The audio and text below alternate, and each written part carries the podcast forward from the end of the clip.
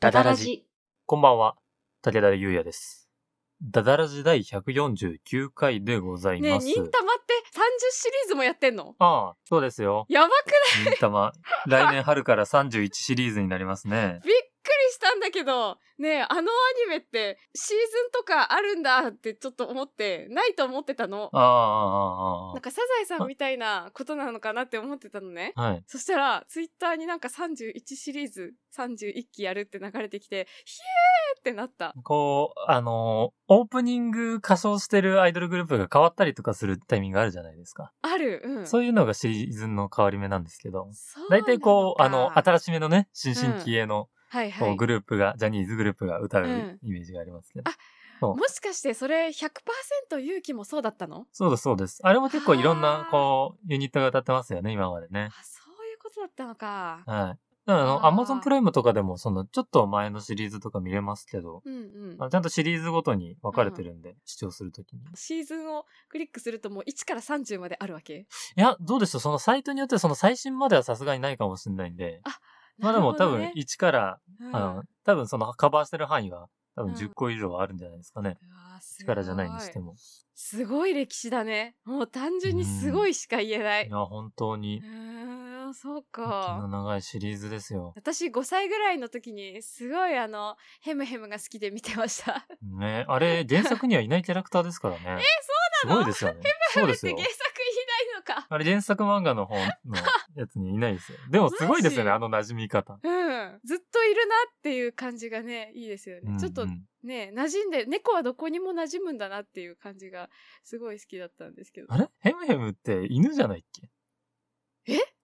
人間じゃないっけ猫だよちょっと待って今グーグル先生に聞いてみるからちょっと待っててヘムヘム猫ですああ私と同じことを疑問に思ってる人 が知恵からです 忍たま乱太郎のヘムヘムって何なんですかっていう質問があるヘムヘムって何なんですか確かにそうだよね。 うんすごい人間何だなんだよって思うよね。って犬だあれ猫じゃなかった、確かその、人間のすんごい過酷な訓練を受けた 末、その、ワンと泣く泣けずにヘムヘムとしか泣けなくなったはずなんだよな。そう、そのなんかドラえもんみたいなエピソードがあるんですよす。ごいニャースみたいな過去じゃんなんかめっちゃ苦労してあそうそうそうそうあの 泣き声変わっちゃうやつそう人間の言葉喋れるようになったのに、あの、愛しのあの子には気持ち悪いって言われて、売はられるみたいうっていねなこと言われてねそうえーすごい苦労してたんだなヘムヘムはそして犬だった し、マジかそっかショックだわあ和田さですおはようございますおはようございます。はいこんな感じでね、えーはい忍たま乱太郎アニメをかなりはいね、ロングランになっておりますけど、はいダダラジも次回で150回でございますね。えげついはい。そして、あのシリーズももう始まってから随分経ったんですかね。あれですか武田の他行、家業、鍛えようのコーナー。はいじゃあそういうわけで本日の早口言葉はこちらですはい公女両族あ、公女両族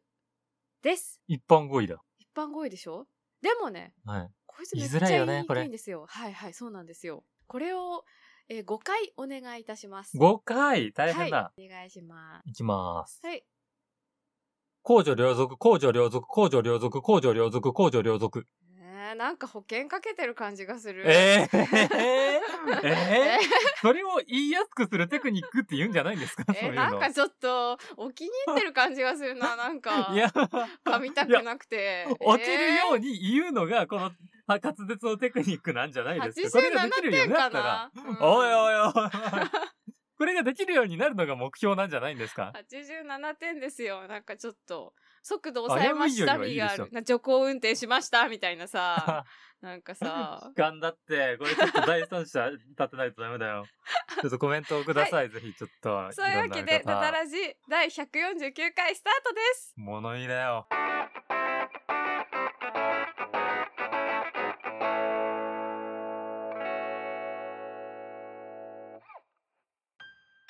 この間急に富坂さんから LINE が来て、はい、あの、大和田 TKD 富坂いう LINE があるんですけど、ありますね。あの LINE に突然、大和田武田にハマれって言って、あの、あるはい URL が送られてきて、はいマジか、これはめっちゃ面白そうだなっていう映画をおすすめしてくれたんですけど、はい。その映画で「RRR」っていう映画を紹介してくださったので貸していただきましたね。私仙台に帰った時にお母さんと見に行きましたおいろんな情報があった な、今。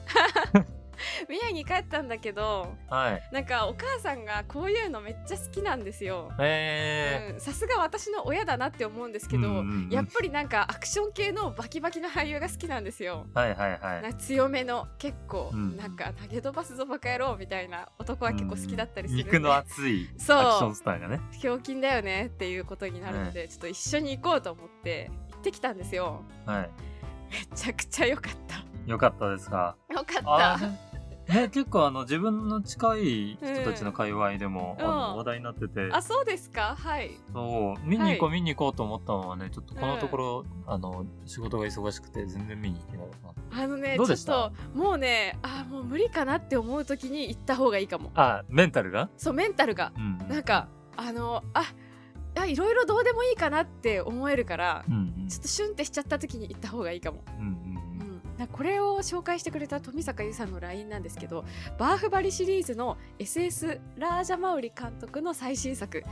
1920年英国による植民地時代のインドを舞台に2人の男が友情と使命に葛藤しながら戦っていく映画「惜しい男」「友情」「使命」「葛藤」「戦い」などのワードが気になるなら必見もうこの時点で絶対行こうとしてるんですけど決めすぎ てかっこよすぎて笑っちゃうかっこ泣けてくる系の2022年世界最高峰あとここぶち上げるという点で脚本がうますぎるあさすがこれは脚本家の人の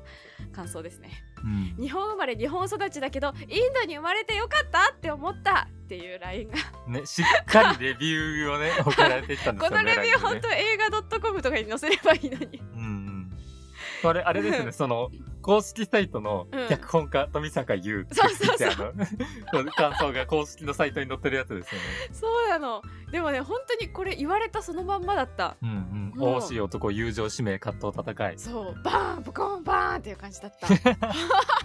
何笑ってんいだかやらでもねインド映画ね、こういうのバフバリとかそうですけど、そのケレンミー100%みたいなそうそうなのよ全部の絵にハったりを効かせてるような感じですもんねそうなのもうねなんかあの再度100%にしましたっていう感じがするうんうんうんあこれちょっと見たことない人にちょっとあらすじをなんとなくのあらすじをちょっと説明するんですけど、うんうんうんさっきちょろっと増えましたけど植民地時代のインドであの、はい女の子が偉い人にちょっと買われてしまうんですよね。女の子が、はいはいはいあのすごく絵が上手で歌が上手な女の子がその総督の奥様みたいな人とうんちょっと絵を描いてあげたりとかしてたらその総督が狩りから帰ってきてお金を投げ入れられるんですけどうんうんそのお金はあ歌を歌ってくれたご褒美だと思ってお母さんが受け取ったら子供ごと連れて行かれちゃうんですよえだから歌じゃなかったんですよその子供がたった2枚の金貨ぐらいのやつで子供が連れて行かれちゃうんですよひえーえーでしょはいもうもうパニックですよ本当にはいでお母さんがね追いかけて返してくださいって言っていくんだけど、うんうんその衛兵みたいな人がもちろん総督ですので偉い人ですのでがついててうん銃で撃たれそうになっちゃうんですけどうんうんうんそのですね銃で撃とうとしたその衛兵に対してその偉いめっちゃ偉い総督みたいな人が銃弾1個作るのに何ポンドかかると思ってるんだみたいなことを言うんですよ。うんうんこれやばくないいくらかかるんだって言ってるんですよその工場で生産してここまで輸送してくるのに何円かかると思ってるんだ銃弾を無駄に使うなっていうことで棍棒でボカンって殴られてお母さんがバタンって倒れちゃって子供がそれまま連れて行かれちゃうっていうすごいマジかっていうシーンが冒頭にあるのねうんうんうんいやここの映画全体通してイギリス人のそのインド人への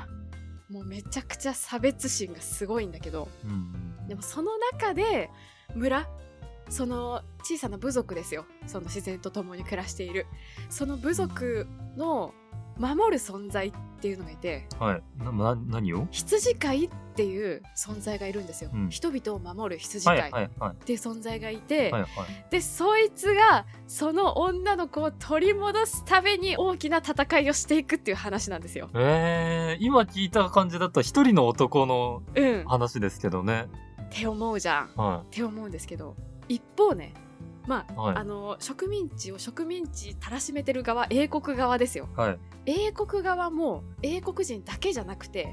インドの人を雇い入れてるというかはい。ちょ混合部隊みたいな感じになってるのねうんうん。であのインドで暴動とかがめちゃくちゃ起きてなんか帰れみたいなイギリスに帰れみたいなことになってるシーンが描かれるんだけどそこで、あのインド人で暴れてる人なんか物を投げたりしてる人を捕まえるためにインド人がインド人捕まえに行ったりしてんの。うん、ああ、なるほど。あありますね、そういうのね。そうそうそうそこ同士で戦わせたりとかしてんのね。はいはいはい。でその一番強い英国側の警官みたいな警察うん、みたいな人が第二の主人公なるほどね。そうでなクソ強なの、そうか。だから、うん、同じインド人でありながら、そういずれぶつかる運命にあるんだ。そうなんですよでそのさらわれた女の子の情報と、うんその女の子を守るために羊飼いが来るよっていう情報がイギリス側にも入るのね、うんうんでそいつを殺せみたいな感じでその首を取ったらお前を昇格してあげるみたいなその警察官を昇格させてあげるみたいなうん。はいはいはおい。触れが出てでその任務にその第二の主人公であるラーマが行くことになるの。はいはいはいは名前最初に言っとけばよかったね羊飼いがビームっていう名前の人でい。うん警官がラーマっていう人なんだけどうんうんうん。でもねまあインドはめっちゃ広いじゃんまあそうですね。あのまあ人口が多くて。そうなんですよだから全くその政治的なやり取りうんじゃないところでこの2人がですね出会ってしまうんですようん。うんうんうんうん。だからあの、お互いのことを知らない状態でね。そうなの あー、ベタだけどいいよね、そういうの。ベタでしょそそうう。なのもうあのここはちょっとお話の中にちょっと入ってしまうところだと思うんだけどギリギリあらすじの範囲だと思うから言っちゃうけどそこで2人の友情なのかお互いの女の子を取り戻す使命なのかその英国のためにあの戦ってるこの人の使命なのかでめちゃくちゃ揺れていくというね、うんうん話になっていくんですよ。うん。いやー、やっぱね、うん、いいよね、インド映画のこのうん物語はこうね、よくある形ではあるんだけど、なのににこんなに面白いんだってのはさ、本当バーフバリとか見ててもそうだし。もうこの段階から2人が会う前からもう面白いからね。うんうんうん。いやさすがだなと思ったいや、これは映画館に見に行きたいな絶対行ってこれなんかその映画館の音響で聞く意味がありますよね、映画あの、インド映画って。いやそうなのよその暴動のところとかもそうだし、うんその羊飼いの登場シーンではその野生動物とかも出てくるしその臨場感とかは絶対劇場で見た方がいいうんうんあとやっぱインド映画ならではあるならではなんだけど歌とダンスのシうんうんうんうんうーンんがあったりしてこれがちょっとあこれ新しいのかなって思ったのがその英国の建物みたいなのが立ち始めていて、うんうんその中のパーティーシーンでみんな踊るみたいな感じだからみんな踊ってて楽しそうみたいななんかこのままうまいこといかないのかなみたいな、はいはいはい。でちょっとね思う のがあー新しいなと思ったインド人だけじゃないみたいな。その、富坂さんがその後付け加えていろいろ言ってたのが、その、ね、この、うんうんあの、映画とかバーバリとか撮ったラージャン・マウリ監督うんの映画って、その話のテーマってその男の友情とか戦いがすごくメメインになってるのに、うんなのにこう町相撲のやだみがないっていうのすごくよくわかるんだよな。言ってた、ね、こうあの男性優位主義なんて日本語だと言いますけど、うん町相撲ってうんうんね、男性のなんていうの男らしさとか、うん男性性の持つ強靭さみたいのを根底に置いたうん優位主義みたいなことですけいど、や確かにね、あれ不思議だよな。なんか、その持っている象徴としてはもう、うん町相撲のゴンディみたいな感じなのに、そのなんか持っている嫌な部分がうこん、う感じにくいというか、あー多分なんだけどそれはなんかそのインドのその各民族みたいなものがなんかあるんだなってあの映画見てうん。思ったんだけどその小さな集落みたいなうん。ものに多分日本だと近いと思うんだけどなんかそれをなんだろう外国から守るためになんか牙となって戦ってる感じがうんあるから。かもしれない、なんかその目的がない町相撲じゃなくてちゃんと目的があるからその自分の町とか集落とか村とか家族とか子供とか女とかを守りたいみたいな部分が描かれてるうんからなんか、そんなにやだみがないなっていう感じ。まあ、だからこう、映画の中でのこう、見ている方が疑問を持ちにくいような、こうんう、正当性を描いているってことなんですかね。それはちょっと必然的にそういう風にこなんう、かならざるを得ないよなっていう風に思った結、構そういう物語がある映画とかでもう、ん、いや、でもちょっとそれは、あの、エゴが過ぎないかって思っちゃうような映画とかあるじゃないですか、見てて。こうあーわちょふと我に返っちゃう、ゃうみたいな。うんそうんのうん、視聴者のままでいられないみたいな。あーのがあったりするけどなほねうんなんだろう、やっぱ勢いなのかなえまあ、それもちょっとまああるかもしれなういん。あともう徹底的な悪役としてこのね英国が描かれてるはいはいはいはい。なんか例えばなんか今の時代の人でなんかハリウッドの人とかだったらうん。ちょっとその英国人にも事情があるみたいなことを描きそうなもんなんだけど、うんうんうんそういう部分がない。やっぱりそう、あれですよね。そこにまた深掘り入れちゃうと、その、うん打ち倒した時とかうまくいった時の気持ちよさが薄れちゃいますもんね。あとなんかそのやっぱさらわれてるのがね女の子っていうのもあってうんちょっとまあその時点で結構ハラハラしちゃうじゃないうん。うんまあそれは完全悪じゃん女の子をさらうっていうのうんは、っうん。ていうのも結構あるもう完全懲悪性としてうんもやってる感じがあインド映画らしいなって思ううし、んうんあこれはなんかこういう考え方もあるかもしれませんけど皆さんはどう思いますかみたいな映画じゃなくてこれはこういう映画だバカ野郎みたいな感じ がすごいね最後なんでビートたけし出てきたの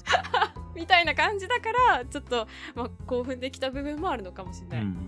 そういうわけであのめちゃくちゃ熱い映画で179分たっぷりあるんですけどすごい面白いので熱い友情とか歌とか踊りとか笑いとか涙とか大好きな人はぜひぜひ見ていただきたいと思いますうん。いやー、ちょっと気になりますね。うんちょっと絶対全行然っ関て係ないんですけど、うんうんあの、長い尺の映画見るときの、うんちょっと悩みがあって、何自分あの、ポップコーンとか買う派なんですけど、映画見に行くとき。あーわかるわかる、うんあの、前半終わるまででもうポップコーンなくなっちゃうんですよね。マジでそう、だから3時間あったら、もう、2コーンぐらいないと、2パックぐらいないと足りないんじゃないかと思って。えでもそれちょっと2コーン3時間で2コーンのポップコーンやばくないね、ちょっタとポ。タポなおらん、腹タップタップになってトイレ行きたくなっちゃいそうですね。うんなんかペース配分がうまくいかないんですよね、あれ。そそうなんだしたらいいんなんだだろろううねちょっとカメラ割りあったら食べるみたいな感じにしたらあ、カットが入ったら。 1個食べるそうそうそしたらまああのでかいやつあのデカポップコーンのあの箱で、うん。まあ、100いくら入ってんじゃんそうですね。シーン変わったら一粒食べるシーン変わったら一粒食べるでちょっとまだ変わんないから食べれないみたいな感じでしとけば、うんうんうんちょっとやってでもそれ集中力なくなりそう だな映画見てんだかポップコーンゲームしてんだか分かんなくなりそうだそうだねもうおとなしく2パック買えばかもしれないです両手に刺しますからめっちゃ食うやつじゃん三つ こう両手に両脇に抱え てああなんかあの連れがいるのかなと思ったらドン一人いないんだ最近の映画館ってねそのあの両脇のあのホルダーがこうちゃんと分かれてるようになったじゃないですか、あーあれそうなってきたんだそう、あの、古いやつとかはね、昔の映画館で、その、相手が、あの、ひ左隣の人が右側の使ったら、自分もう、あの、うん片方しか空いてないみたいな。両端こう埋まったうら、んもううん持つしかないみたいなのあったじゃないですか、あったこれが。今はね、結構その、一席に、あと一つ、うんこう、分かれてついてるのが多かったりして、うん使えますからね。だからもう、一席の二つをもうフルに使って、ポップコーンを食べるしかないです。何しに来てんだこの人なんか最近あの、あれじゃないですか、ドリンクをホルダーにカポってはめて、うんひょうたん型で、あああるあポッるプコーンホルダーがこう外付けできるやうつで渡されたりするじゃないですか。うんだからあれを両端うんあれいいによねつけたらすごいそう DJ ブースみたいにな りそうです。何しに来てもう家で見ろ映画いや、だ家で見ろシネコンじゃないと味わえないね、臨場感がありますかわがままだなもら。はい、そんな感じでね、あらあらあら、自分もちょっと近いうち、終わんないうちに見に行きたいと思います。皆さんもぜひ見に行ってみてください。うはいお願いします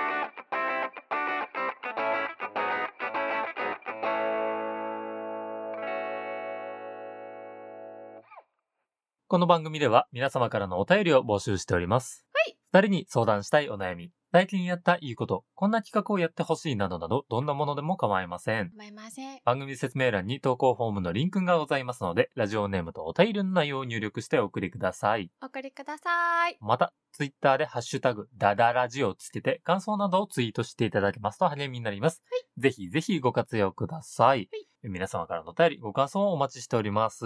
お待ちしております。そして、そして、えーただいま、えーラジオのテーマ、はい。一つ決めて、えー募集しております。えーいただいまのテーマは、ある意味怖いこと。はいと。いうことで、これね、自分もまだね、あの、掴みきれてないんですけ ど、どうにもね、あの、探してると、このエピソード、はい。あの、うん普通に怖い話しか思い当たんなくて、やだよ。ある意味怖いというか、まあうん怖いよなっていう。普通に怖い話ばっか集まっちゃうのうん。マジか。なんかその、ある意味って、もう怖いと思った時点である意味じゃなくて普通に怖いんじゃないですか。うん。うんそうんん。な感じで。まあとりあえず、あの、自分この間ね、あの、そういえばそうだなと思ってうるん。怖い話があるんですけど、はいはい。あのー前に、うん。ちょっと知り合いから、しなんていうの、醤油系をいろいろもらうことがあって、ほうほうほちょっとご当地の醤油みたいな、あの、うん炊き出しの醤油とか、う。うん。めちゃくちゃ美味しいやつなんですけど、おおはいはい。かき出しの醤油はね、オイスターソースよりもさっぱりして、うん。こう、いろんな料理に使う、チャーハンとかに入れるとめちゃくちゃうまいうん。んで、あの、よく使ってたんですね。そのシリーズで、イシルっていうのをもらいまして、一知る聞いたことないですか、全然ない。自分もそれもらって初めて知ったんですけど、うん。あの、イカ醤油。えーあの、イカで作った魚醤みたいなものらしいんですよね。えー、すごだからイい。わカを、そう、イカをつけた醤油とかじゃなくて、うんイカの魚醤あ、面を白い。もらったんですよ。で、うん開けたらすごくイカの匂いがして、はあはあはあ。えー、これ、どうやって使ったらいいんだろうと思って、うん。ちょっとこう、まあ、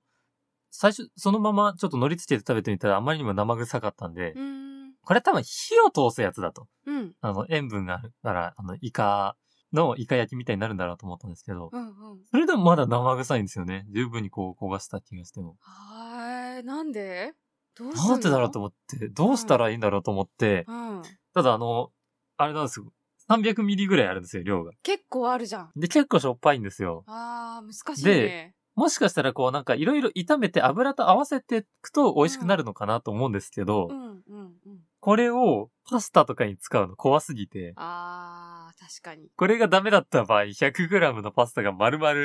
んそ。の生臭いイカの匂いになるんですよね。ダメだよね。それはちょっとね。そう。で、うんどうしようかな、どうしようかな、どうやったら使ったらいいんだろうって思いながら、うん。もう1年半ぐらい経っちゃって。え冷蔵庫にあの開封済みの石汁がずっといるんですよ。おい なんか答えを見つけろよ、そこは。もう今怖くてあれ開けらんないんですよ答ね。え見つかってからラジオで言ってくれよ、そういうの。どうしたらいいんですかもうあれ、もうダメかな ?1 年半経っちゃったらご。飯に入れて炊けばうんそもそもその、き期限が大丈夫なのかなっていう。え、書いてあんのなんて書いてあんのあ、期限を見てないです。え、今見ようよ、今。でも少なくとも開封したものってそんな持たないじゃないですか。イカ醤油まあね、確かにね。いや、逆に、もう1年半経って熟成されて美味しくなってる可能性ある じゃん。それ、開封してなければね、そんな気もしますけど。うん。ねなんか梅酒とかも単純に酸化しさて、るんじゃないですか10年ぐらいね、いけるからそ。れアルコールだからじゃないですかい。やいや、醤油だしね、全然いけるよ。醤油だしね、がよくわかんないです。あ、いけるしかもいける、あそう、醤油じゃないんですよ。イカを塩漬けにしてできた、あの、魚醤なんで魚、醤、うん。厳密には醤油じゃないですよ。いけんだろ。じゃあ、あの、大和田さんあげるんで、よかったら使ってください。いらないよ。え、だっていけるんでしょ使ってくださいよ。い いや、ちょっと、あの、怖くてね、開けられないという話なんですけど、皆さんもね、ちそっょかっと、いいいろろ。いろ思い返せば怖いこといろいろあるかと思うんですが、ちょっとシャレになんない怖いことはね、やめていただきたい調。味料関係でさ、すごい怖かった話あるんだけどさ、小学3年生ぐらいの時にうどん食べるってなって、なんかはい。七味唐辛子みたいなのをかけようかなって思って、なんかその調味料うんシリー。ズがまとまってるところの奥の方からその七味唐辛子を取ってかけて食べてよく賞味期限見れ見たら、はい私が生まれた年だったのえびっく えりでしょえ、でもねえそれ、小5とか小3か小4ぐらいだよ、うどんでだからもう、10年以上経ってるってことですよね。ねえやばくなすいごいあれお母さんさんでもあそれであれあれなんじゃないですかその、器だけ、そのうん10年前ので、あの、うん七味唐辛子って SB のやつって詰め替え売ってるじゃないうですか。ちの母はそんなことはしないのよいや、わかんないじゃないですしか。ないしないしないえ、じゃあ、あの、だって新しいやつをこう、瓶のまま買ってるとことか目撃してたんですかいやだってあその時お母さんがそれ見ててあそうなんだって言ってたもん わあ、じゃあ、本当に10年もお母さののんヴィンテージだ。マジでとか、はい、そそういうね、こういう話を送っていただけたらいいなと思います。お願いします。 はい、お願いします。はい、てなえわけで、えー来週ははい、特別会ですかね。そうですね。ダダラジ12月といえば、大和田武田のご飯できたようやります。はい、今年はね、大和田のでも武田のでもなく、大和田はい武田のでございます。一体何を作るんでしょうか、何を食べるんでしょうか来週の発表、こうご期待ということで、はい。えー今週の方は、えーそろそろお別れでございます。えーはいお相手は武田優也と、大和田あずさでした。また来週お会いしましょう。おやすみなさい。おやすみなさい。